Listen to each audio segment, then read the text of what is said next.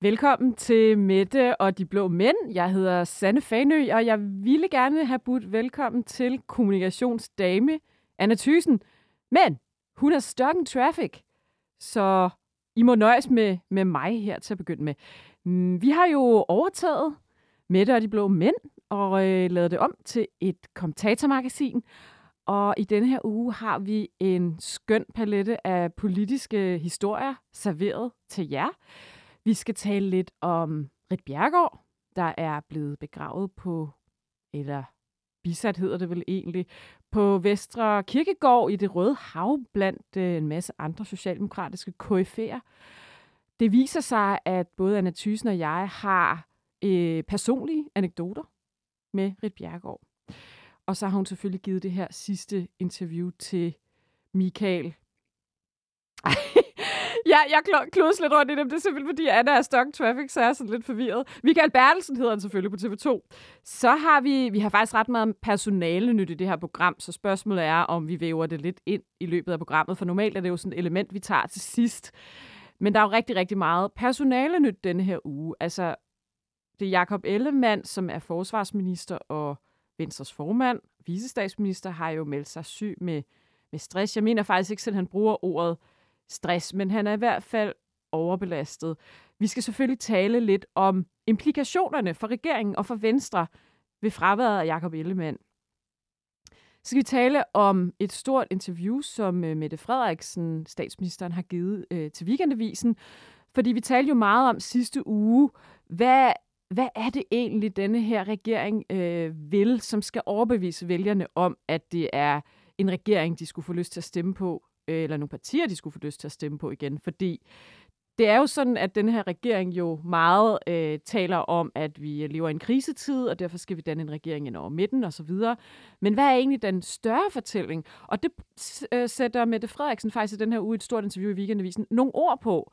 Og det skal vi selvfølgelig tale om. Og i den forbindelse skal vi altså også runde, hvad der foregår imellem fagbevægelsen og Socialdemokratiet, fordi de har jo malet sig selv op i, i to hjørner, hvor at Mette Frederiksen og regeringen jo er kravlet op i et træ i forhold til Store Bededag, og fagbevægelsen er kravlet op i det modsatte træ, og det er der faktisk kilder nu, der fortæller øh, øh, øh i begge lejre, kan vække bekymring om, omkring, om man overhovedet kan lande en overenskomst, øh, som jo er, der er forhandlinger om lige nu for de privatansatte, eller om vi ender med, en stor konflikt, fordi de her to ting jo nærmest foregår parallelt med hinanden, altså konflikten om Store Bededag over, og de her overenskomstforhandlinger. Nå, så er der mere personalnyt. Fordi Lars Bøge Mathisen er jo blevet valgt som formand for Nye Borgerlige. Det skal vi også tale lidt om. Og i den forbindelse skal vi også tale en lille bitte smule om, hvem er egentlig leder af oppositionen, og hvem er egentlig oppositionen? Altså nu er der jo både røde og blå partier i oppositionen, og hvem er egentlig leder af Blå Blok? Øh, det er nok ikke Lars Bøje i hvert fald, men, men, men så skal vi også tale lidt om nogle af Bøjes udtalelser omkring forskellige konspirationsteorier og hvad for et vælgersegment han fisker i, i modsætning til Alex Vandopslag, som jo er leder af Liberal Alliance, som har været ude at sige, at man ikke skal stemme på Liberal Alliance, hvis man for eksempel tror, World Economic Forum er sådan en skyggeregering, der styrer ja, hele det politiske elite på en eller anden måde. Så er der mere personalnyt, og det er jo blandt andet øh, Mette Thiesen, som har meldt sig ind i Dansk Folkeparti, efter at hun måtte ja, gå, eller halvgå selv, eller hvordan man kalder det, blive enige om en frivillig fratrædelse, jeg siger man i det private erhvervsliv med nye borgerlige. Og tidligere har hun jo faktisk kaldt Messersmith for socialdemokrat. Det, øh, den, den, den retorik er forstummet en, en lille smule. Så er der jo øh, Truls Lund Poulsen og Stefanie Lose, som i øjeblikket har overtaget ledelsen i Venstre. Og ja, nu er Truls Lund jo så også fungerende forsvarsminister i en periode, hvor at øh, regeringen jo skal lande et kæmpe stort forsvarsforlig her til foråret. Der er simpelthen nok at tale om i dag, og jeg sidder og træder lidt vande, fordi jeg venter på den skønne kommunikationsdame Anna Thysen. Men spørgsmålet er så, om vi egentlig bare skal gå i gang med dagens historier. Vi kan, vi kan begynde med, med Jakob Ellemann. Fordi at han meldte jo ud på, på Facebook her i den her uge, at han tager en overlov, tror jeg, man kalder det, en sygemelding. Han har været under et voldsomt pres i lang tid. Og det, jeg synes kunne være sjovt at gå lidt ind i, i Mette og de blå mænd i dag, det er faktisk lidt et angreb på nogle af mine kommentatorkolleger. Fordi der, det vælter simpelthen med analyser af den her situation. Altså for eksempel så øhm, skriver Hans Engel i Ekstrabladet, at det kommer på det værst tænkelige tidspunkt. Det er et træls tidspunkt. Øh, det er et meget kritisk tidspunkt, formulerer Berlingske. Og så kommer vi også over til Erik Holstein på Altinget, der skriver, at timingen er rigtig uheldig. Og det, man jo kan stille sig selv det spørgsmål, og vi skal nok gå ind i, hvorfor de mener, og hvorfor jeg også måske mener, at det er, det er, det er selvfølgelig ikke det bedste tidspunkt, men man kan sige, er der nogensinde et godt tidspunkt for at gå ned med stress, når man er minister i en regering, eller man er, når man er partiformand? Når man er syg, jamen så er man da for filen vel syg. Og derfor så kan jeg godt sidde og tænke lidt over øh, alle de her kommentatorer, som kalder det træls timing, fordi man vælger vel ikke selv, hvornår man går ned med stress. Og man kan sige, selvfølgelig er der en rigtig, rigtig stor opgave, Jakob Ellemann skal forhandle lige nu, og det er det her forsvarsforlig, som han jo faktisk skal stå i spidsen for som forsvarsminister. Selvfølgelig er det en dårlig timing i forhold til det, men jeg tænker også, at Truls Lund Poulsen, som jo overtager forsvarsministerposten, han er jo en meget gavet øhm, forhandler på Christiansborg. Jeg kan faktisk ikke huske, øh, hvor længe det er, at han har været valgt til Folketinget, men han har jo været minister af flere omgange, og han har jo forhandlet finanslov, og han har forhandlet jeg tror faktisk også, at han er statsrevisor og har været ret meget inde i netop forsvarets økonomistyring, hvor han jo tidligere har som, øh, som statsrevisor faktisk har været med til at kritisere det, så han er jo faktisk øh, enormt kompetent, han er super meget inde i substansen, så jeg tænker faktisk, at det her forsvarsforlig egentlig er, er i rigtig gode hænder. Man kan også sige, jamen, øh, havde timing ikke været værre, hvis Jacob Ellemann havde meldt sig syg øh, op til et valg, midt i en valgkamp, Øhm, jamen altså, er der overhovedet noget tidspunkt, hvor at det ikke, hvor det er super god timing at melde sig syg? Altså, jeg tror aldrig, jeg har været på et arbejdsplads, hvor at øh, min chef, øh, hvis jeg blev syg en uge med influenza eller et eller andet, kom ind og sagde, super god timing, øh, du har valgt, Sanne Fanø, der er ikke lige så meget pres på i øjeblikket, så skide godt, du lige fik influenza nu. Det tænker jeg egentlig ikke, og nu øh, sidder jeg igen og tænker, nu hører jeg bare mig selv snakke her, og jeg sidder og snakker løs, og jeg vil sindssygt gerne have haft øh, Anna Thysens input til det. Hun er på vej, skal jeg lige sige. Hun skal nok komme. Men det, ja, det, har jeg, det har jeg i hvert fald stusset lidt over, det her med, at, at, at alle kommentatorer nærmest har sagt det samme. Og, og der tænker jeg bare også lidt nogle gange, om der kan gå sådan lidt øh, rundhyl i, øh, hos kommentatorerne. Og nu kommer Anna Thyssen. Goddag, Anna. Goddag. Hov, nu kan jeg sgu til at kalde dig Anna Thyssen igen. Det er igen. fint, så ved folk jo, hvem jeg er. Der er så mange Annaer derude, ikke? Altså, sidst, uh, sidst vi sendte, hvis I hørte med der, så kom jeg jo til at sidde og sige Anna Thyssen 25.000 gange, og til sidst måtte Anna sige, ej Sanna, nu må du droppe det der Thyssen. Altså, du, det, jeg er ikke en eller anden ekspertkilde, du er ikke en eller anden journalist, der sidder og interviewer mig. Så kald mig nu bare Anna. Så Anna, hej. Hej. Jeg har jo fortalt lytterne, at du har været lidt stof, yeah, traffic, jeg og jeg har siddet der... og ævlet. Nej, men du har kørt i... Jeg, har, jeg tænker, jeg, jeg kunne have hørt det, men det er noget, jeg ikke har kørt simpelthen så stærkt. Men jeg har jo de der, som mange af os... Øh, altså, jeg har simpelthen de der skide kunder. Nå. Og de, hvis, livet var jo 100 gange lettere uden dem. Men nu er jeg her, så... Øh, det er godt. Det er det. Og Markus, øh, som er vores skønne producer, du kommer måske lige ind, når vi skal til at stoppe, fordi øh, jeg skal lige sige, at vi sender ikke live i dag, som vi ellers plejer, fordi øh, Anna skal på tur til Frankrig. Ja. ja. Jeg sad og snakkede om Jakob Ellemann, og det jeg lidt øh, gik i kød på, Anna, det var det her med, at alle kommentatorer nærmest samstemmende har sagt, dårlig timing, træls timing, det kommer på et træls tidspunkt.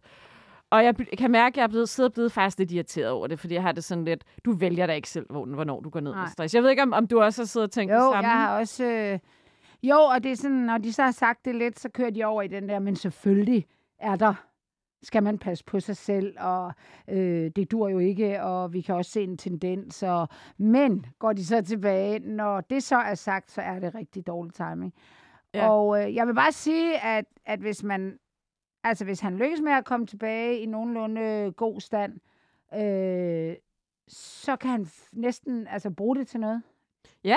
Ikke? Ja, altså fordi jeg sidder også og tænker, du ved, de her andre, øh, nu kan vi jo måske nævne nogle andre navne, fordi de er jo gået, gået ned med stress på stribe det over de senere år. Men der er jo ikke nogen af dem, der, der, der ligesom er døde af det, det. rent udsagt, øh, rent politikermæssigt, vel? Nej, altså mange har jo været ude og været hudlø- hudløst ærlige. Ja. Jeg kan huske, Carsten Lauritsen var ude og tale Ja. om det i et interview, da han var skatteminister, ja. da han gik ned. Øh, Pernille rosenkrantz teil har været meget åben om det. Der, der er andre Simon eksempler. Kollerup øh, åbner op nu her i går. Ja. Som han jo ikke behøver at gøre. Ja, han havde vist mavesår på et Ja, og, tidspunkt. Ja. og, og det kan man jo bare sige, øh, det har jeg ikke behov for at fortelle om. Så der ligger jo... Jakob Mark har lige udgivet en bog. Præcis, der ligger jo en, den kyniske kommentator vil måske sige, en branding øh, mulighed i det. Mhm. Altså jeg er klar over, at man ikke selv bestemmer, hvornår. Men når det nu er, så, øh, så kunne det jo for, for Jacob Ellemann bruges til, nu bliver jeg jo selvfølgelig kynisk, vi går bare ud fra, at han kommer tilbage og har det godt. Det er, ligesom, det er jo ikke, det håber jeg jo Det håber jeg bestemt også. Men hvis og når han kommer tilbage, så, øhm, så kan det jo for det første være, at han prioriterer lidt anderledes. Øh, det bliver han måske tvunget til.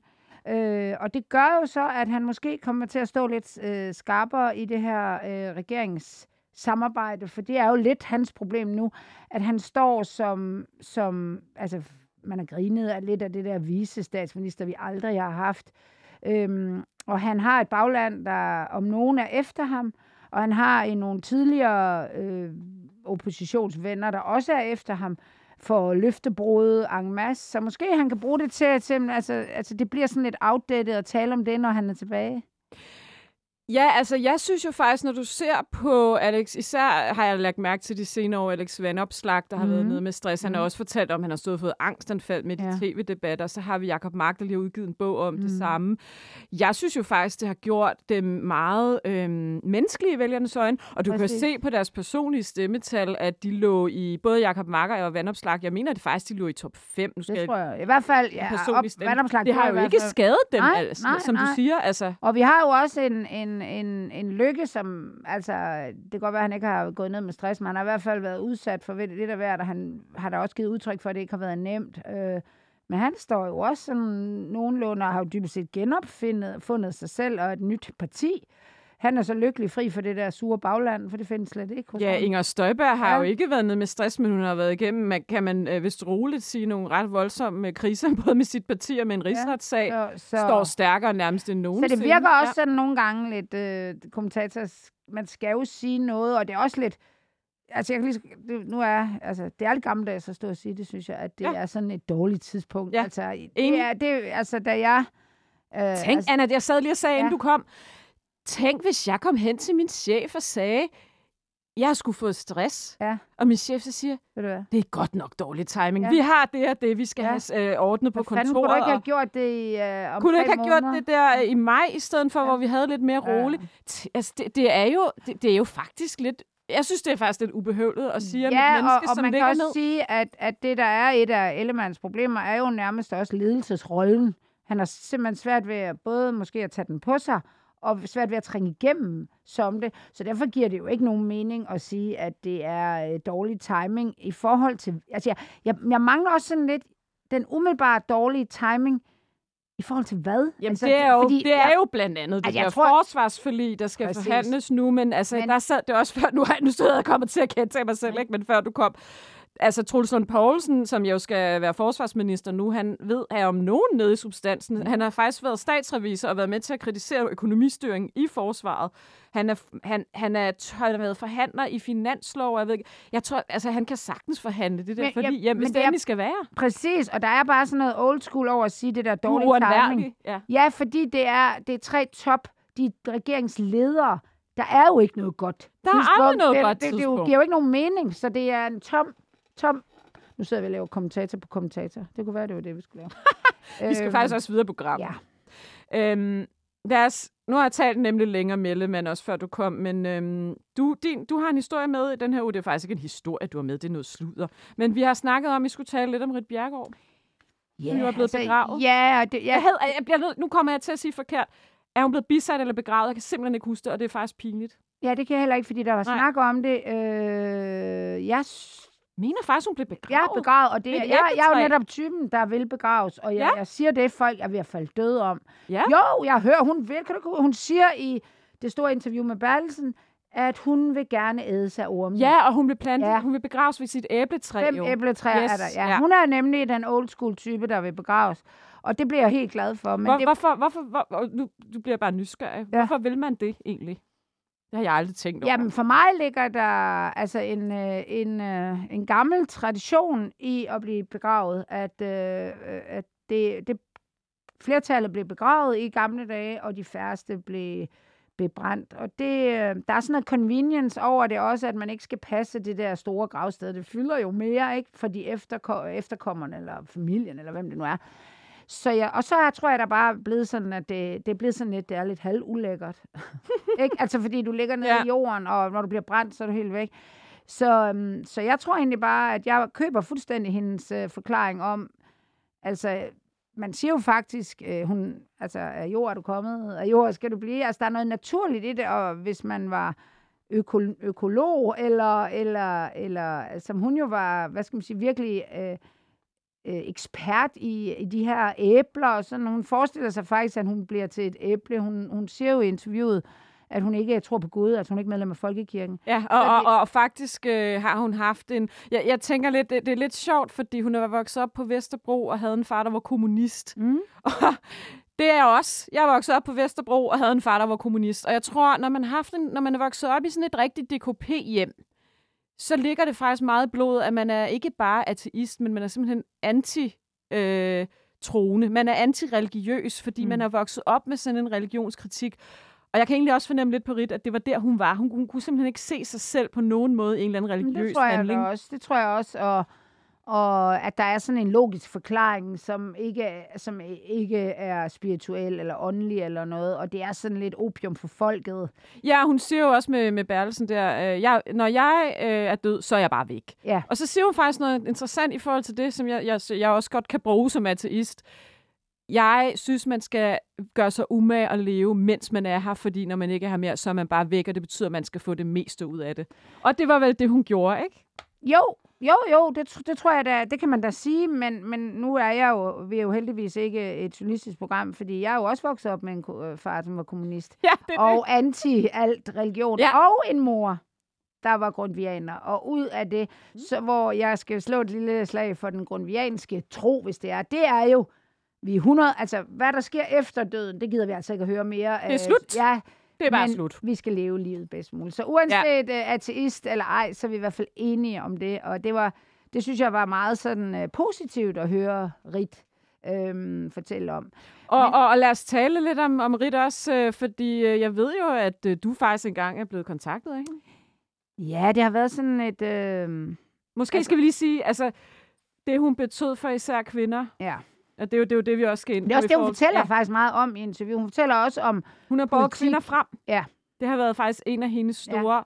Nu skal vi nemlig også snakke om politik. Ja, Det har jo faktisk været et af hendes politiske aftryk nærmest. Mm. ja. Blandt andet Helle thorning Schmidt, Ja. ja. hvor bare hun med til at bære frem. Som hun så alligevel bliver, er dybt uenig med. Ja. Men det kan man bare mærke i det interview. Det er jo lige meget. Ja. Altså hun, hun brænder for, for kvinder, der gerne, der, øh, undskyld, jeg siger det, også brænder for noget, og måske primært i politik, der også vil gøre en forskel. Og så er hun egentlig iskold over for, at uh, Helle Thorning på et eller andet tidspunkt bevæger sig væk, så hun, så Rit jo nærmest, det kender du jo. Ja, altså, ja, fordi øh, det, vi skal lige disclaimer måske, både Anna og jeg har faktisk personlige anekdoter med Rit. Jeg var studenter med hjælp for hende, da hun var overborgmester, og var med til at organisere det, der hed Den Røde Skole, hvor hun jo gik imod Torning og hendes ja. regering, efter hun havde båret Torning frem, simpelthen fordi hun var politisk uenig. Så der havde hun heller ingen fine fornemmelser, Nej, altså, jeg personlige simpelthen- fornemmelser. Jeg tror, at altså, det har hun simpelthen kunne øh, navigere i på den, synes jeg, på en rigtig, rigtig ordentlig måde, som vi i politik jo godt kunne, kunne øh, bruge, altså ønske at se lidt mere.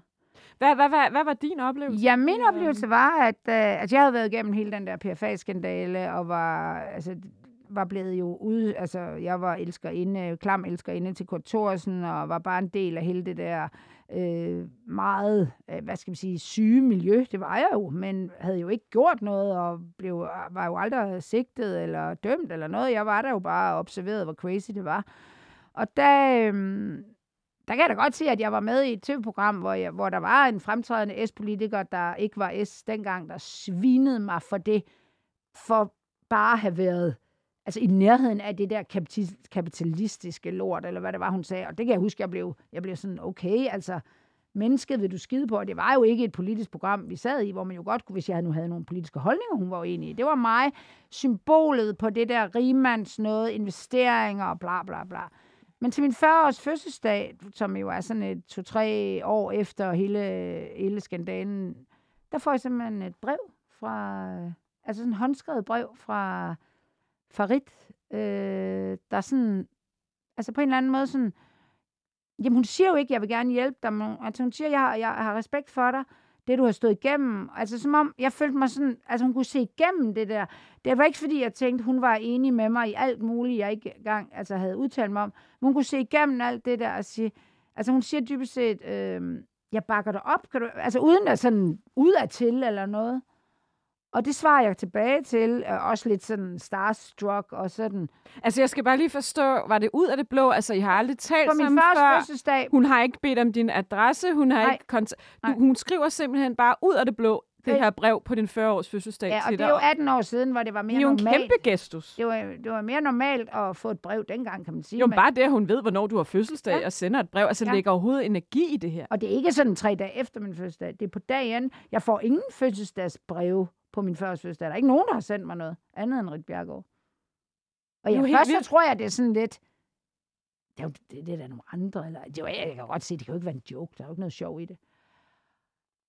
Og så skriver jeg tilbage. Og jeg takker egentlig bare. Og, øh, og så sker der egentlig ikke mere andet, end at jeg bærer det videre som en form for opbakning fra en, som jeg kan jo lige så godt sige det, jeg tænker måske ikke så meget over det før her i de senere år, en, der jo ikke skal have noget ud af det. Nej. Det skal Nej, jo altså det er jo det, man hører Det fra jo- mange, øh, øh, faktisk især unge kvinder, men også Ja. ja. faktisk de kvinder, der har stået i spidsen for MeToo-bevægelsen øh, her øh, i anden bølge, det er, at jamen, hun, hun havde en eller anden form for mission om at bære andre kvinder frem, fordi hun Mm. selv, hun var jo selv 32, da hun blev minister, den yngste minister, øh, tror jeg også, hun var ud over at være kvinde, i hvert fald var hun en meget ung minister, og hun har jo oplevet, har hun jo fortalt, hvordan denne her øh, omklædningsrumslummertone foregik på møder, hvor hun også var til stede mellem mandlige toppolitikere, når de skulle til at forhandle. Sådan noget med, nej, sekretæren har en lækker røv, eller et eller andet, ikke? Og, Og det siger hun jo også Ja, i det, det siger hun nemlig, at og- det provokerede hende så meget. og derfor har hun jo så bakket, gået ind og bakket de her unge kvinder, der så har stået i spidsen for den politiske del af MeToo-bevægelsen. Jeg tror, det hedder En blandt os. Mm. Dem har hun så gået ind og bakket op. Og igen, det var heller ikke for at få noget igen. Det var simpelthen bare, fordi hun troede på deres sag. Og så, længere var den ikke. Nej. Nå, men så går der Ja. jo alle de her år, og så, øh, hvor jeg ligesom bare har det med mig. Altså, er glad for det. Og har så også, det må jeg så sige, jeg har jo også fået mails og sådan fra andre kvinder i Danmark, der også har bakket mig op, men, men, men uden at, så, så det, hun er selvfølgelig ikke den eneste, men, men, men jeg lægger selvfølgelig virkelig mærke til det, og er glad for det. Og så i december, så har jeg et møde med en, som er meget tæt på Rit, altså en helt anden forbindelse, en jeg har arbejdet sammen med, og hun fortæller mig, at øh, hun har talt med Rit, og hun vil gerne, øh, hun synes lige, vi skal tage en snak. I december, altså for, for to måneder siden. Ja. Og jeg siger, det vil jeg rigtig gerne, fordi øh, de problemer, jeg havde, da jeg var 40, øh, dem har jeg dybest set stadigvæk, hvis. Ja. man kan sige, at jeg har problemer. Altså, det er jo ikke, fordi jeg går rundt og ikke kan sove om natten. Øh, og jeg tror, at der blev sagt sådan noget med, at øh, Anna, hun slår sig på rigtig meget. Og det har jo sådan været post, øh, altså, altså post MeToo, at jeg jo nærmest, altså den der Det kan, Hvis kender jeg godt selv. Ja, altså man simpelthen får det der brand ja. på sig, at, eller brændemærke, jeg vil ikke engang sige brand, at man er sådan, jeg bliver jo sådan for sjov kaldt for kvinden for MeToo i Danmark, og det er ikke venligt ment. Øh, så jeg tror, det er sådan noget, og så siger jeg sådan helt, nej, men det var da, det vil jeg virkelig gerne. Og så aftaler vi, at øh, den person skal vende tilbage lige der først i, eller midt i januar, med en mødedato i januar. Og så er hun altså afgået mm. Mhm. ved døden. Jeg tror, jeg, jeg, jeg mener, jeg var til torsdagskoncert. Det går jeg indimellem til med min øh, kommunistiske far ind i Danmarks Radio. Vi kan godt lide at gå til torsdagskoncerter, og især høre russisk, russiske komponister, sjovt nok. Øhm, og øh, der mener jeg faktisk, jeg så hende i efteråret. Mm. Der ser hun fuldstændig frisk ud. Ja. Hun var jo, apropos det der med at leve fuldt ud, og det kan være, at vi skal slutte med det. Det gjorde hun jo til det sidste, fordi hun hun, hun rendte jo rundt til mm. ja, møder med, mm. med kvinder i MeToo-bevægelsen, ja. til koncerter, det... til udstillinger, øh, til det sidste. Mm. Og derfor tror jeg også, mange kvinder her i de sidste måneder, eller lige det årsskiftet og her, øh, uanset om de er politikere eller ej, har, har kigget sådan lidt på Nørgaard, som jo på den måde slet ikke var, var, var feminist på samme måde, tror jeg, som, men dog alligevel, og ikke politisk. Øh, og så Ritdag bagefter, som er sådan nogle, hvad skal man sige, nogle ikoniske kvinder, som har forladt os og efterladt rigtig meget, både øh, politik, bøger, øh, for ikke nævne Matador, men også tilstedeværelsen og, anerkendte af, og anerkendelsen af andre kvinder. Og jeg siger engang imellem, nu skal jeg ikke sidde og være, men jeg undrer mig engang imellem over, hvordan øh, politisk uenighed engang imellem kan, altså at vi kvinder, vi under fandme ikke øh, hinanden, altså der, der skal fandme ikke meget til, før man får et par på skrinet af kvinder. Ej, og jeg, jeg synes sidder faktisk jo... ofte, det ja. altså hvis du for eksempel, netop, lad os mm. sige, der er en eller anden MeToo-historie på Facebook, så er det altså ofte kvinder, der mm. skriver øh, øh, ting i kommentarsporet om, at ah, en hånd på et lår, eller et eller andet, hvor man bare tænker, prøv at høre her, var der ikke nogen, der skal lægge hånd på ens lår, hvis man ikke har lyst til det? Altså, hvorfor, hvorfor, hvorfor skal vi negligere det? Men der synes øh, jeg bare, at øh, Rit Især i hvert fald, ikke på en arbejdsplads. Rit havde jo også altså, en, en, en erfaring med at være i de her, som vi vel nu kan kalde dybt sexistiske miljøer. Ikke? Men hvor jeg jo også har mødt kvinder, også øh, meget politiske kvinder, der mere har brugt det til at blive nogle hårde hunde, der dybest set ikke øh, levnede andre kvinder en lille bitte plads. Eller, og det, det... Man kunne måske også have ønsket sig lidt flere kvindelige ministre i denne her regering. Ja. Mette Frederiksen. Ja, apropos Mette Frederiksen. Ja. Så har hun jo givet et... Vi talte jo om sidste uge. Jeg sidder her med en øh, rigtig avis. Ja, den er helt krøllet. Den er ligget nede ja. i din lille taske, kan ja. jeg se. Og jeg har, jeg har simpelthen understreget med en kuglepen. Det er meget gammeldags, ikke? Vi sad jo og talte om i sidste uge, hvad var egentlig den her regeringens fortælling? Hvad var det, de ville? Hvordan skulle de overbevise vælgerne, øh, at de ville andet end at være en kriseregering? Og så er jeg faktisk, øh, jeg har noteret lidt, og derfor tænker jeg også, at vi måske kan slå det lidt sammen med, at vi også skal snakke lidt om fagbevægelsen, mm. fordi mm. før jeg lige går hen til interviewet, så vil jeg sige, det jeg tror er min konklusion lige nu i forhold til Socialdemokratiet og fagbevægelsen, som jo nærmest øh, var en bevægelse engang, det er jo, at de har, jeg ved ikke, hvad du tænker, men, men de har sat sig selv op i to så høje træer, at de, at de nærmest umuligt kan mødes. Altså, Øh, Socialdemokratiet har sagt, og regeringen, vi afskaffer stor bededag no matter what, uden at ringe til fagbevægelsen først. Det er jo det, de egentlig er rigtig vrede over, at de ikke har været med på råd. Og så har vi fagbevægelsen, der nu har sat sig selv så højt op i et andet træ omkring, at de er imod afskaffelsen af stor bededag, at det nu bringer de her overenskomstforhandlinger, der faktisk er i fare i forhold til en stor konflikt, fordi at nogle medlemmer, altså man har svunget sig så højt op, at nogle medlemmer måske faktisk vil stemme nej, no matter what, hvis øh, Store Bededag bliver afskaffet, selvom det faktisk ikke er en del af overenskomstforhandlingerne. Mm. Og det, jeg tror faktisk, at begge parter har kravlet, altså sådan nærmest Anders Samuelsen kravlet op i træer, der gør, at de nærmest øh, umuligt kan ende øh, uden en konflikt. Jeg ved ikke, hvad du tænker? Ja. Jamen, det med konflikten, det tror jeg er, ja, altså det, det er selvfølgelig et, øh, et, et spørgsmål om, hvor, hvorvidt Frederiksen og S og regeringen lykkes med at mane til, hvad skal man sige, øh, ro på, fordi vi har den her krise. Noget andet er, at øh, der er jo en tredje spiller i de her trepartsforhandlinger, eller der er i hvert fald, det er jo arbejdsgiverne. Hvor er de? Øh, på et eller andet niveau kræver den danske model, som fagbevægelsen jo himler op om, det kræver jo, at de har nogen, der vil forhandle, og nogen, der vil hvad skal man sige, gå med på deres, for de skal dybest set være nogle arbejdsgiver, der siger, at vi vil også godt bevare. Øh, og, og, og det vil sige, når man, når man har en konflikt, så er det jo normalt ikke mod regeringen. Så er det jo mod arbejdsgiverne. Og det er der, hvor jeg siger, hvor er, hvor er fagbevægelsen i det? Fordi det virker lidt på mig som om, S, de vil altså nu taler vi bare sådan paroleagtigt, de vil Danmarks bedste med det Vi har, et, vi har krise all over, vi har et sundhedsvæsen, der bløder, vi har dybest set en velfærdsstat, der skal have mere end kunstig åndedræt. Og så har vi en fagbevægelse, der jo prøver at sige, at det er for Danmarks skyld, men det er det jo ikke rigtigt. Det er jo for, det er jo for medlemmernes skyld. Det er, jo, det er jo nogle goder, de har kæmpet for. De hiver sådan den gamle retorik frem. Men det vil sige, at når, når S har, og, og fagbevægelsen har stået helt sammen, så handler det jo om at når det er godt for medlemmerne, så er det godt for Danmark. Men der kom en kile ind, mm. hvor Frederiksen siger, nej, det er ikke nødvendigvis godt for Danmark, det der er godt for fagbevægelsens medlemmer. Og fagbevægelsen har ikke råd til at Altså, de har kun deres medlemmer, og, og, og, og, og, og de skal levere til medlemmerne. Der er jo ingen, der har brug for fagbevægelsen, som de havde i gamle dage. Så de skal levere, og der må fagbevægelsen jo sætte sig hen og vurdere, om, om, om de skal konflikte på grund af regeringen, eller S, eller på grund af de... Jo, men... men man kan jeg, følge mig i, at ja, de har men vi kan jo godt ende ud i en, i en situation, hvor at forhandlerne kommer til et resultat, og medlemmerne stemmer nej, fordi man har opbildet dem så meget i forhold til Stor Bededag, at man ender i konflikt lige meget om fagbevægelsen ved det eller ej. Det er ja, det, jeg tænker men er en den risiko konflikt, for fagbevægelsen. Jo, jo, det kan jeg godt se, men stadigvæk vil konflikten jo være den handler jo om, om, om, om, om arbejdsgiverne. Det er jo dem, de skal blive enige med. Men medlemmerne, de er bare ligeglade. De, de er bare sure ja. over store bededag, og så kan de... Ja. Altså, det er Men i hvert fald, hvis nu det i så forhandling... Kan de stemme nej, du ved, i protest jamen, hvad nu, hvis, for, hvis, hvis arbejdsgiverne, de går ud og siger, jamen, øh, vi kan godt leve med den der bededag, og så får I det der i stedet for, så kan det da godt mm. blive lidt så bliver det svært at kravle ned for det træ, hvor medlemmerne siger, okay, nu bliver det måske svært.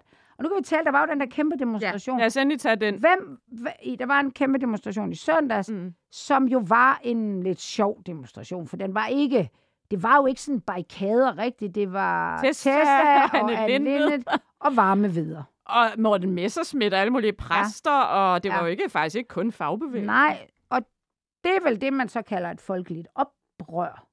Ja, men, men jeg tænker også, nu er det jo fagbevægelsen, der har arrangeret det her, ikke? De har jo brug for, altså de, de, vi er i nogle år, hvor fagbevægelsen, der, der siver medlemmer. Altså, vi, de taber medlemmer år for år for år. De skal have en eller anden form for ny legitimitet. Spørgsmålet er, nu snakkede vi branding før. Spørgsmålet er, om de ikke også bruger det her til at brande sig Hvilket selv. det så? De har... øh, for at få nogle af de her tabte medlemmer tilbage. Fordi det fagbevægelsen jo har gjort i mange år, det er jo, at de egentlig har været lidt nogle mere end bike på barrikaderne, så har de ageret lidt som sådan nogle lobbyister, der har været med i nogle trepartsforhandlinger. Der er taget mm. kaffemøder på Christiansborg, uden at, at, at, at, at offentligheden egentlig vidste, været inde og drikke kaffe med statsministeren. Og i virkeligheden har de jo fået mange resultater igennem. De har fået Arne-pension, de har fået, øh, man, man har sat dagpengene op nu for nyledige. Altså i virkeligheden har de jo faktisk fået ret mange ting igennem politisk, men ikke ved at stå på barrikaderne. Og så tror jeg, at man måske har set den her sag som sådan en ny sag, hvor man kunne sige, okay, nu viser vi virkelig befolkningen, at vi findes, at vi råber højt, for at genvinde noget af den her tabte mm. legitimitet. Ja, Fordi det her med at, at agere lidt som lobbyister i det skjulte, ja, det, det er jo ikke nødvendigvis noget, folk opdager. Nej, og det er heller ikke nødvendigvis noget, du gider at betale 500 øh, kroner for om måneden, fordi det bliver for diffust. Mm. Men stadigvæk skal man så sige, når man nu vælger øh, at gå på barrikaderne, eller hvad de nu kalder det er, så skal det jo stadigvæk også være en god sag. Og når man sådan hører fagforeningsbosserne tale, så er deres gennemgående anke, det er, vi blev ikke hørt. Det er det direkte, ja. ja. Og ja, den er jo lidt forkert. Fordi normalt, det jeg faktisk hører på kilder i bevægelsen, det er, at hvis bare vi var blevet ringet mm. op og taget med på råd, så kunne vi måske faktisk mm. godt have gået med til at afskaffe Men derfor er det her også så vigtigt for fagbevægelsen, fordi det kan ligne en afmontering af dem, hvis ja. ikke engang de bliver spurgt om sådan noget så vigtigt som at tage en fridag, som, som de jo også erkender, det er ikke bededag i sig selv. Det er alt det, de har kæmpet for. Alt den, det, er jo, altså det, der, det, der kan blive lidt svært for dem, det er vel, at, at det, de kæmper for, det er nogle mennesker, der går på arbejde bededag, som jo får nogle ekstra penge. Det kan de ikke. Altså, det Nej. bliver jo lidt småt på en eller anden måde. Ja. Så, så det, det vil handle om for S, det er at prøve at, at, at få dem udstillet næsten som en, en fagbevægelse, der ikke vil velfærdssamfundet. Men det er jo også farligt for øh, Socialdemokratiet at sætte ja. sig for meget op imod fagbevægelsen, fordi nu begy- vi begynder faktisk at se, nu mener der var en, der hed Busk op i Aalborg, som faktisk har været med til at køre med det Frederiksens valgkamp, som melder sig ud af Socialdemokratiet efter 30 år og mm. udtaler, jeg tror det var i A4, jeg kommer aldrig til at stemme på det parti igen. Øhm, så jeg ved ikke, altså det kan jo også undre, at Socialdemokratiet har sat sig så meget op i et træ, ja, når man ser på, at økonomer jo siger, at det giver øh, faktisk enormt lidt på bundlinjen. Men det er jo fordi, sådan som jeg analyserer det, ja, altså at nu har man men nu skal man vise, at man vil den her regering, og så kan vi måske vende tilbage til interviewet i Weekendavisen.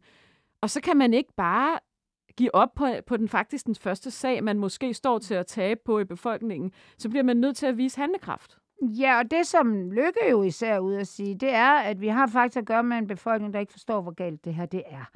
Og der, der, der må man jo sige, at det kan han jo meget nemmere sige, fordi han ikke har det der rablende, eller gakkende, eller plaprende bagland, der hader, at der synes, han er en idiot. Han har ikke noget bagland, så han er jo den, der kan sige, hvad fanden han vil. Og han har jo hele tiden sagt, øh, at det her, det må, det må, det må, det, det, det, det, vi skal gøre noget. Og jeg tænker også, at, at det virker også som om, at da, da Frederiksen i maj måned siger, at vi skal have en midter, en regering hen over midten, der, der har hun simpelthen ikke, der har folk ikke forstået det. Altså enhedslisten har ikke forstået det, SF har ikke forstået det, og derfor har S vel heller ikke, altså baglandet jo ikke forstået det. Og det, der vel er med S, det er, at de måske altså, er ved at prøve at, at gøre op med deres bagland. Hvad er deres bagland? Fordi når du tager på, med bus til København på en højhellig søndag, hvor du kunne sidde derhjemme og fede den og se et eller andet, det er jo det rigtige bagland. Det er jo ikke bare folk, der sidder hjemme i parcelhuset i Aalborg, og det er jo dem, der har tilknytning til fagbevægelsen. Så, så så S kan jo spekulere i, vi har syv, hvad har de, 27 procent af stemmerne, ikke? Jo. Er det, er det, er det fagforeningsfolk bare? Det er det sgu nok ikke. Nej, altså øh, Socialdemokratiet er jo blevet et bredt folkeparti, ja, kan ja. man sige. Ikke? Og derfor gambler hun måske lidt med øh, at sige, jamen altså, jeg vil, jeg bliver sim- vi bliver simpelthen nødt til, hvis vi skal have ryddet op i det her land, rent du sagt. Mm. Og de her mennesker, der nu står og hyler over, over stor bededag, de skal simpelthen forstå, at vi skal alle sammen, vi har problemer med, at folk vil ikke arbejde, men de skal arbejde. Altså, der er mange problemer, og derfor kan det godt være, at det kommer bag på dem, at folk er blevet så hissige over den her store bededag, men de siger, hvis, hvis jeg var spindoktor, vil jeg sige, nu vil vi simpelthen bruge deres forkælethed imod dem. Ja, måske kan jeg faktisk så lige kort vende det her interview, fordi øhm, der sætter hun nogle flere ord på Mette Frederiksen i Weekendavisen, hvorfor hun synes, denne regering er vigtig. Og meget af det giver jo faktisk ret god mening. Spørgsmålet er bare, kan hun overbevise vælgerne? Altså for, for eksempel så siger hun, når vi kan se, at det kun er starten, fordi vi får færre erhvervsaktive og flere, der har behov for velfærd, er vi nødt til at have en diskussion, som vi nok burde have haft for år tilbage. Den kunne du så have taget tidligere, kan man så sige. Vi har en pligt som regering til at sige, at regnestykket ikke går op i fremtiden. Enten er det markant ringere velfærdssamfund, eller også er det andre prioriteringer, der skal laves. I parentes indskud, det kunne jo være at sætte skatten op, det kunne være at øge arbejdsudbuddet, flere, mere udenlandsk arbejdskraft osv. Men det fordrer også, fordrer også, at vi hver især kommer til at skulle gøre en større indsats. Hun siger også, pligt kommer før ret. Jeg er selv et pligtmenneske. Det vigtigste er at gå på arbejde. Og så siger hun også noget andet, jeg synes er enormt interessant. Og det er det her med den politiske kultur vi kan gøre noget i den her regering, vi ikke kunne tidligere af taktiske grunde. Øh, og det interessante er, øh, at altså at, at vi har et fælles mål, og, og, og det her med, altså hun siger faktisk, at tidligere, der har taktik fyldt så meget, at man ikke har kunne lave store politiske reformer, mm. fordi så har der været et parti, der har måttet, øh, du ved, bøje sig lidt ja, for at, ja, bla bla bla, mm. ikke? Og, og nu, de... nu, nu kan de gøre de her ting sammen, fordi der ikke er de her taktiske hensyn, fordi at de er en regering hen over midten. Blandt andet tage et opgør med nogle, øh, nogle ting i velfærdssamfundet, og gøre det mere over at, øh, til et velfærdssamfund end en velfærdsstat. Øh, Ja, men, men det, er jo, det er jo det, faktisk det, mange det økonomer det, også snakker om, at ja, vi skal. Og, og det er jo også noget, som hvis du i hvert fald tog det første, hun siger, det kunne Ellemann jo også have sagt, og det kunne Lykke jo også have sagt. Jeg tror, de er meget enige ja, om de her ting. Ja, det tror jeg faktisk, det er. Og det, hun, fagbevægelsen bliver nødt til at sige, ud, udstiller sig selv, der, altså det kan man i hvert fald tolke det hen af, det er en eller anden form for manglende solidaritet, faktisk. Og det er jo ikke det, en, for eksempel hvis vi, hvis vi går helt ned og siger, du vil gerne arbejde øh, stor bededag, for så får du tillæg. Hvad nu, hvis det bare var en almindelig, almindelig dag, og du vil, gerne, du vil så gerne have altså, så kunne vi have nogle andre, flere mennesker til at arbejde for de penge, der er. Men problemet er jo, som vi faktisk også talte om i sidste program, det er jo, at vi har to modsatrettede tendenser i det her samfund lige nu. Vi har at, øh, et arbejdsudbud, der skal stige hele tiden, fordi ellers skal vi ikke have en velfærdsstat, skråstrej mm. samfund. Og så har vi altså en, nogle generationer, som gerne vil arbejde mindre der er nogle politikere, der bliver nødt til at løse til at skisme på et eller andet tidspunkt. Det, med mindre vi skal skære markant ned på velfærdsstaten. Ja, og det, det, det har de der, tror jeg, de har godt fat i regeringen, og det vil folk ikke. Og, det, og vi måske også på sundhedsområdet er kommet så langt ned, altså der, hvor det er nu. Altså hvis det bliver ringere end det, så, så, så, så dør baby jo. Så bliver det, folk, så giver folk måske ikke betalt så meget op, skat. Nu bor jeg jo, eller er jeg rigtig meget i Frankrig der har vi jo dernede, der har vi set på de gule veste, og nu igen er der ballade. Der har vi jo et fuldstændig rigid form for velfærdssamfund, hvor folk altså i altid har haft cirka det, de siger, sådan 25 års retirement. Det er fandme lang tid. Hvor, Hvor de skal fransk- sidde og drikke Ja. vin og spise Ja. ost og hygge Og- sig. Med børnebørnene. Jamen er det ikke er det 62, der er Mm, ja, det pensionsalderen ved, nej, nej, de, vil- den skal vist op til 62. Eller. Det er jo helt vildt. Fuldstændig. Også fordi de jo faktisk har en, en, en, en, også et ret øh, Og jeg tror, du skal slet ikke spørge om, hvad pensionsalderen er inden for det offentlige. Jeg tror, det her det er gennemsnitsalderen. Og det er vel det, der er skrækscenariet. Det er, at vi har de her danske gule veste, der ikke vil give noget overhovedet. Og, øh, og, det, det, hvis, og det, det tror jeg simpelthen, at den her regering har sagt, øh, nu stikker vi hul på bylden. Men hvis det ikke er det, folk vil... Jeg, jeg tænker også, kunne der være en tredje vej? Og nu bliver jeg helt over i alternativet, ikke? Nu, nu, nu ved jeg ikke, om det bliver for, for langt ud, men kunne der være en tredje vej, hvor civilsamfundet i virkeligheden kommer til at fylde mere, og staten mindre? Altså, er vi måske faktisk arbejder mindre, men det vil sige, bruger mere af vores fritid til at tage af os af vores egne Det er jo også pårørende. det, er det ikke det Lykke er ude med? Han kommer Jeg jo tror også, det er lidt det, Han kom- Frederiksen egentlig lidt siger, Lykke når hun kom siger... med sådan et øh, år. Mm. Mm. Et øh, år, når man er ung, så skal man jo dybest set arbejde gratis. Eller Jeg tænker, man måske arbejder for sådan noget SU eller sådan noget. Ja, en form for demokratisk værnepligt, eller Ja. sådan noget borgerpligt, ja. Ja. Og det er jo øh, pleje, øh, det er jo hænder. Det er jo lige præcis hænder, du får der, som ikke måske er civiløkonomer eller noget, men som er nogen, der kan gå ud og, og arbejde på plejehjem og tage sig af og spille kort og alt det der, så der dem, de der sygeplejersker, de kan få givet det rigtige medicin og bla bla bla. Jeg siger bare, at, men, men det er bare, altså jeg har jo, nu skal jeg gå lidt tilbage, men jeg undrede mig jo egentlig under, øh, under coronakrisen og Mette Frederiksen, altså det var, at det var nok egentlig smart, det var hende, der var øhm, øh, chefen i bussen der. Uh, det må Fordi- du ikke sige her i Berlingske Media. Nej, men øh, hørte man noget fra fagforeningerne? Hvad mener du? Altså, er du klar over, øh, Copenhagen Medical, der ligger hernede, de ansat 8.000 til en rigtig høj løn. Og hvem betalte det? Det gjorde de altså ikke selv, det gjorde staten. Der blev lavet aftaler, som bare blev godkendt af fagforeningerne. Sådan her. Mm. Det var jo helt vildt. Men vi, ja, når man har med restaurationsbranchen at gøre, du kan jo ikke opbanke en tjener til 150 kroner i timen. De har jo fandme fået, jeg ved ikke hvor meget, for at stå ude i Bellacenteret og, og pode folk, som krævede, altså det, ingenting. Øh, så fagforeningerne øh, var sagde jo ja til alt, men den eneste måde, du kunne få det igennem på, det var jo fordi, at folk fik så høj en løn, at, øh, at de kunne, og da de så blev faset ud igen, så... Øh, så Men det var jo fordi efterspørgselen efter den arbejdskraft ja. Så var, var så høj, at man Men gerne de vil siger- betale det, Ja, den ja. høje løn, ikke? Men det er, jo, det, er jo, det, er jo, det er jo som om, at problemet er, at vi er flere mennesker, der skal serviceres af nogen. Og derfor så tror jeg, Så- at vi det har de opgør, samme vi kommer til at tage på et tidspunkt, det bliver simpelthen et opgør, hvor man siger, så, så skal vi have mindre velfærdsstat. Men, Men så Sanne, skal jeg vi jo tror altså, selv de som borgere ind. Jamen, det tror jeg nemlig også. Jeg tror, siger, det, det jeg det, hun siger ikke, det siger. er fremtiden. Hun Nej. siger jo, Jamen, det er det, det hun er siger i det her interview. I skal selv ind og tage jer meget mere af jeres nærmeste, mm. I stedet for at måske at være ude og bruge så meget tid på Men karriere, synes- selvrealisering Men og rejser og alt muligt andet sjovt. Men derfor synes jeg også, at vi skal, som kommentatorer, hvis vi leger, vi er det, så skal vi også hæve os lidt højere op end det taktiske niveau hele tiden, at nu bliver de nødt til med bededag og sådan noget, og, og, og ture øh, måske øh, tro eller analysere os hen i, at de holder bare fast. Fordi Ja.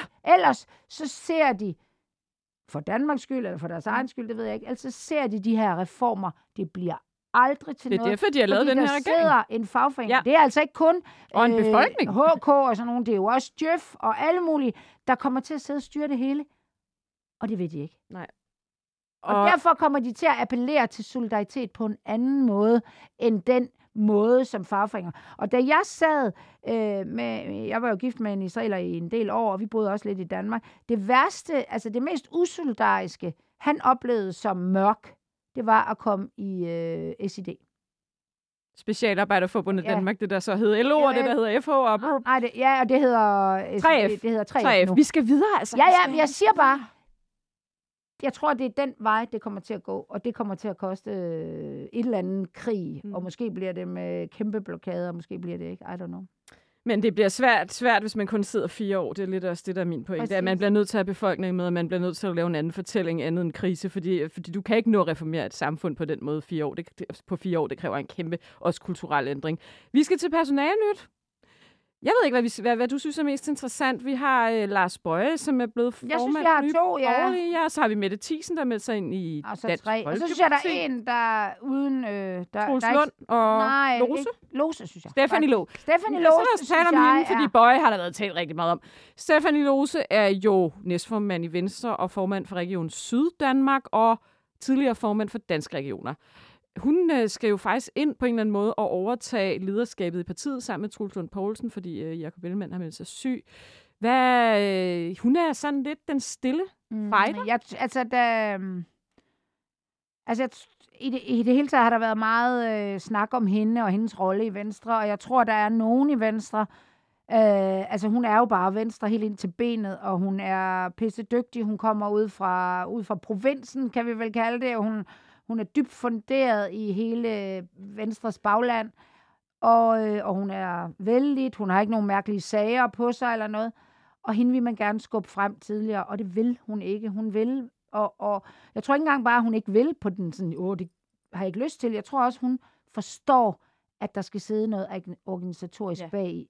Det, der var jo interessant, synes jeg, dengang hun blev næstformand, det var jo, at man havde haft en tradition i Venstre en del år, hvor næstformanden jo var en slags kronprins, skråstreg kronprinsesse, og ja. Ja. skulle, du ved, at arvefølgen var sikret, fordi så skulle næstformanden være den ja. Ja. næste formand. Det gik jo så helt galt, da øhm, Lars Lykke og Christian Jensen havde det her såkaldte formandskab, Ja. fordi øh, Lykke havde ikke lyst til, at Christian Jensen skulle øh, være hans efterfølger, og Christian Jensen prøvede jo at vælte Lykke, da han var formand. Så kommer vi øh, tilbage til, så kommer vi videre frem i historien, og der bliver Inger Støjberg så næstformand under Jakob Ellemann. De har så mange interne konflikter, at øh, det faktisk ender med, at Støjberg går fra Venstre, kommer i en rigsretssag, den er sit eget parti. Så er det, Ellemann tænker, nu skal vi bryde den tradition og have en helt anden type næstformand. Vi skal Det- have en næstformand, der ikke nødvendigvis har formands- eller ministerambitioner, og som på, kommer du- fra det regionale eller det- bagland. Den analyse er ikke Nej, nødvendigvis... Du er ikke enig? Nej, jeg er ikke enig i, at han tænker sådan. Nej? Nej, altså det er Ellemanns værk. Jeg tror faktisk godt, han kunne, han kunne leve... Altså han, han, jeg, han virker ikke som en, der ikke vil have en, en medled. Altså sådan en, der kunne være kronprins, eller alligevel i hvert fald niveau. prinsesse. Præcis, ja. Jeg tror egentlig mere, det er hende selv, der ikke vil. Altså ikke vil være formand. Nej, Jeg ikke vil være den der kronprinsesse og det- formand. derfor tror jeg også, Ja. at hun er det rigtige valg Ja, for Ellemann. ja. Fordi der kommer ikke til at være Nej, den her magtkamp Nej, mellem men jeg dem. tror ikke nødvendigvis, det er ham, der har udtænkt den. Det tror jeg mere er hende selv. Og, fordi man har været så bundet af den der. Og det er jo også det, vi ser med uh, øh, kommentatorer igen, der himler op over Værmund, og hvem er kronprinsen og sådan noget. Det er sådan en dogme, man altid taler om. Og den bryder Lose. Øh, og jeg tænker også, det hun kan gøre nu, som er skidesmart, det er, at hun kan simpelthen gå ind og lede, og så kan hun trække sig tilbage igen. Og det er jo pisse smart, hvis man, i stedet for at have en eller anden, der selv vil verden, og så går ind og siger, wow, fedt nok, han fik noget stress, eller jeg udnytter det. Det tror jeg simpelthen ikke, hun kommer til at gøre. Og det er rigtig sundt for, for det parti, fordi der har været, der har jo ikke været andet end personfnider i det parti i Nej, mange og jeg år. tænker, jeg, altså Lose er jo en enormt interessant øh, kvinde, fordi jeg, hus, jeg glemmer simpelthen, kan du huske, det kan du garanteret godt huske, den scene, der udspiller sig mellem Stefanie Lose og Willy Søvndal, da, da det er forrige regionsrådsvalg. Ja. hvor, hvor han, øh, han jo har kørt en benhård kampagne mod hende, øh, og kaldt hende utroværdig, og jeg ved ikke hvad, og så ender man på på natten, det bliver simpelthen filmet på tv, hvordan hun, han så siger, Nå, hvor, hvornår skal vi to egentlig forhandle? Og så går hun bare iskoldt hen til ham og siger, vi har allerede lavet en uh, koalition, ja. Og du er ikke med. Ja. Og så går hun nærmest bare videre. Ja. Og det Og er det jo... siger meget om hende. Og, og så ender hun i øvrigt om- også med at blive formand for Danske Præcis. Regioner. Og det siger også noget om Søvndals amatøragtige måde at tro, at han kan komme fra, hvad hedder det, sådan noget landspolitik, og så bare flytte en eller anden jysk by, og så bare øh, er han så kendt, at han kan bruge til det. Det er, jeg, jeg synes, det sagde lige så meget om ham, som om hende egentlig. Altså, udover at det også, altså, at hun var kvik. Og hun har jo bare, det hun også, øh, som, som må være godt for regeringen, er, at hun har det der kæmpe viden sammen med Lykke jo egentlig, om sundhedsvæsenet. Det er jo det, hun virkelig ved noget om, og det, det tror jeg, så jeg, jeg vil sige, altså personalnyt, det er ikke fordi, der sker så meget. Og der er også et par andre små ting. Nå ja, men lige, der sker, at hun er ligesom trådt ind, og jeg, Mm. mm. men jeg, man skal ikke, man skal virkelig ikke øh, glemme Lose i det her. Jeg kan ikke lade være med også lige at nævne øhm, Marianne Karlsmose, som har fået job i kirkens kors her. Og altså, det er ikke så meget, fordi Marianne Karlsmose i sig selv er interessant. Tidligere formand for kristen, øh, kristendemokraterne, øh, som prøvede i valgkampen at give åndedræt til Men det her parti. Men hvad skal der ske med krist, altså, Ja, kristendemokraterne det, det nu? vil, jeg vil bare sige lige til Karlsmose. Ja, Ja, altså, ja. den energi, hun havde i den valgkamp, hvor hun, altså måske som den eneste, troede på det. Hvis hun kan banke det ind i kirkens korsherre, så vil jeg sige, så kan de fandme godt, øh, så bliver det det næste love brand i, i Danmark. Ja. Men nej, det er jo, det, det parti, det forstår jeg simpelthen ikke rigtigt. Jeg har en øh, kilde, der er centralt placeret i partiet. Altså, hun gik jo ud og sagde efter valget, at hun ikke synes, de skulle stille op igen.